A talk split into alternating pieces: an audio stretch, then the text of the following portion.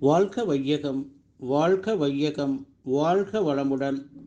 ஆசான் அருள் தந்தை வேதாத்ரி மகரிஷி அவர்களும் இறைநிலையும் என்னுள் சுருக்கமுமாக எழுந்தருளி. பதினேழு நாலு ரெண்டாயிரத்தி இருபத்தி ரெண்டு ஞாயிற்றுக்கிழமை. இன்றைய நாள்காட்டி வரிகளுக்கான கவிவரிகளையும் அதற்கான விளக்கத்தையும் சிறப்பிக்க வேண்டுமாய் சங்கல்பம் மேற்கொள்கிறேன். அனைவரையும் பணிவோடு முதற்கண் வணங்கி ஆரம்பிக்கலாம் என்றிருக்கிறேன். அனைவருக்கும் இனிய காலை வணக்கம். வாழ்க வளமுடன். சாமிஜியினுடைய இன்றைய நாள்காட்டி வரிகள். நேற்று அசாத்தியமாய் இருந்தது இன்று சாத்தியமாகும் அற்புதத்தை ஒவ்வொரு நாளும் நாம் கண்டு வருகிறோம். சாமிஜியினுடைய இதற்கான கவிதை வரிகள் உலகியல் தத்துவம் பயின்றிடும் எல்லோரும் உயிராற்றலை உள்ளுணர்வாக பெற்று அதன் அளவிலா நன்மையை அறிவால் யூகித்து உணர்ந்தால் அவ்வப்போது ஆங்காங்கே அவரவர் எண்ணத்தில் விளைவுகள் தொடர்விளைவு வினைப்பயன் விதிப்பயன் விரிவாக ஆராய்ந்து விளக்கம் பெற்று உய்யலாம் வளமுடு வாழ்ந்து பிறர் வாழ்வுக்கும் வளம் தந்து வறுமை நோய் அறியாமை வகை மூன்றை ஒழித்திடலாம் என்று சாமிஜி இந்த கவிதை வரிகள் கொடுத்துருக்குறாங்க.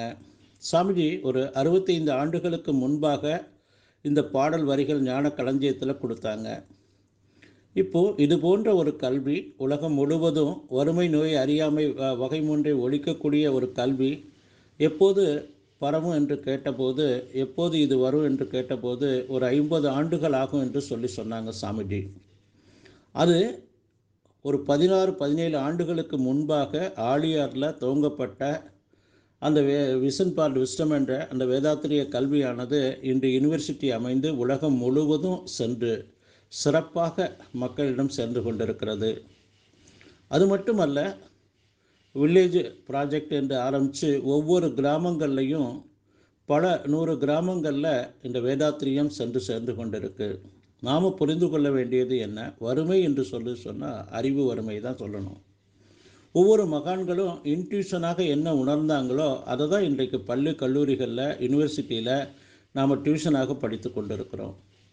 மகான்களுடைய இன்ட்யூஷன் டியூஷன் ஆதிசங்கரர் நாட்டிய டிகிரி ஹோல்டர் ஆதிசங்கருடைய அத்வைத ஃபிலாசபியை படிச்சுட்டு நம்ம பிஹெச்டிங்கிறோம். வேதாத்திரி மகரிஷி நாட்டிய டிகிரி ஹோல்டர் வேதாத்திரி மகரிஷியினுடைய வேதாத்திரியத்தை படிச்சுட்டு நம்ம பிஹெச்டிங்கிறோம். அதே போல் வள்ளலார். ஒவ்வொரு மகான்களுடைய அவங்க இன்ட்யூஷனாக என்ன உணர்ந்தாங்களோ அதை நாம் இன்றைக்கு யூனிவர்சிட்டியில் பள்ளி கல்லூரிகளில் படித்து நாம் டியூஷனாக படித்து கொண்டு இருக்கிறோம் ஆனால் இது உள்ளுணர்வு கல்வியாக உணர்ந்து ஒழுக்க பண்பாட்டில் சிறந்து விளங்கணும்.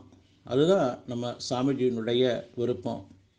அப்போது ஒவ்வொரு மாணவர்களுக்கும் இந்த கல்வி சிறப்பாக உலகம் முழுவதும் சென்று சேரணும்.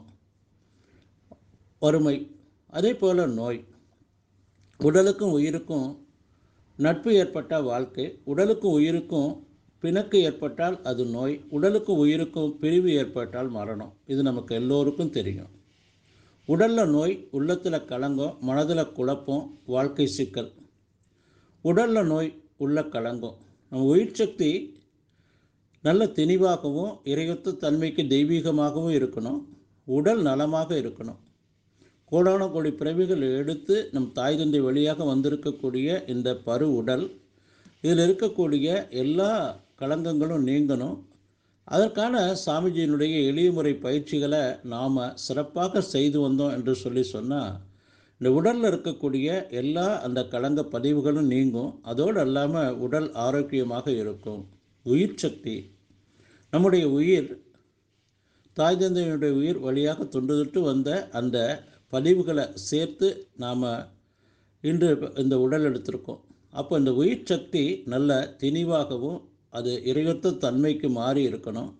அப்போ நம்முடைய மேல்நோக்கு நிலையான அந்த இறை உணர்வு பெறுவதற்கான அந்த ஒரு நிலை நமக்கு கிடைக்கும்.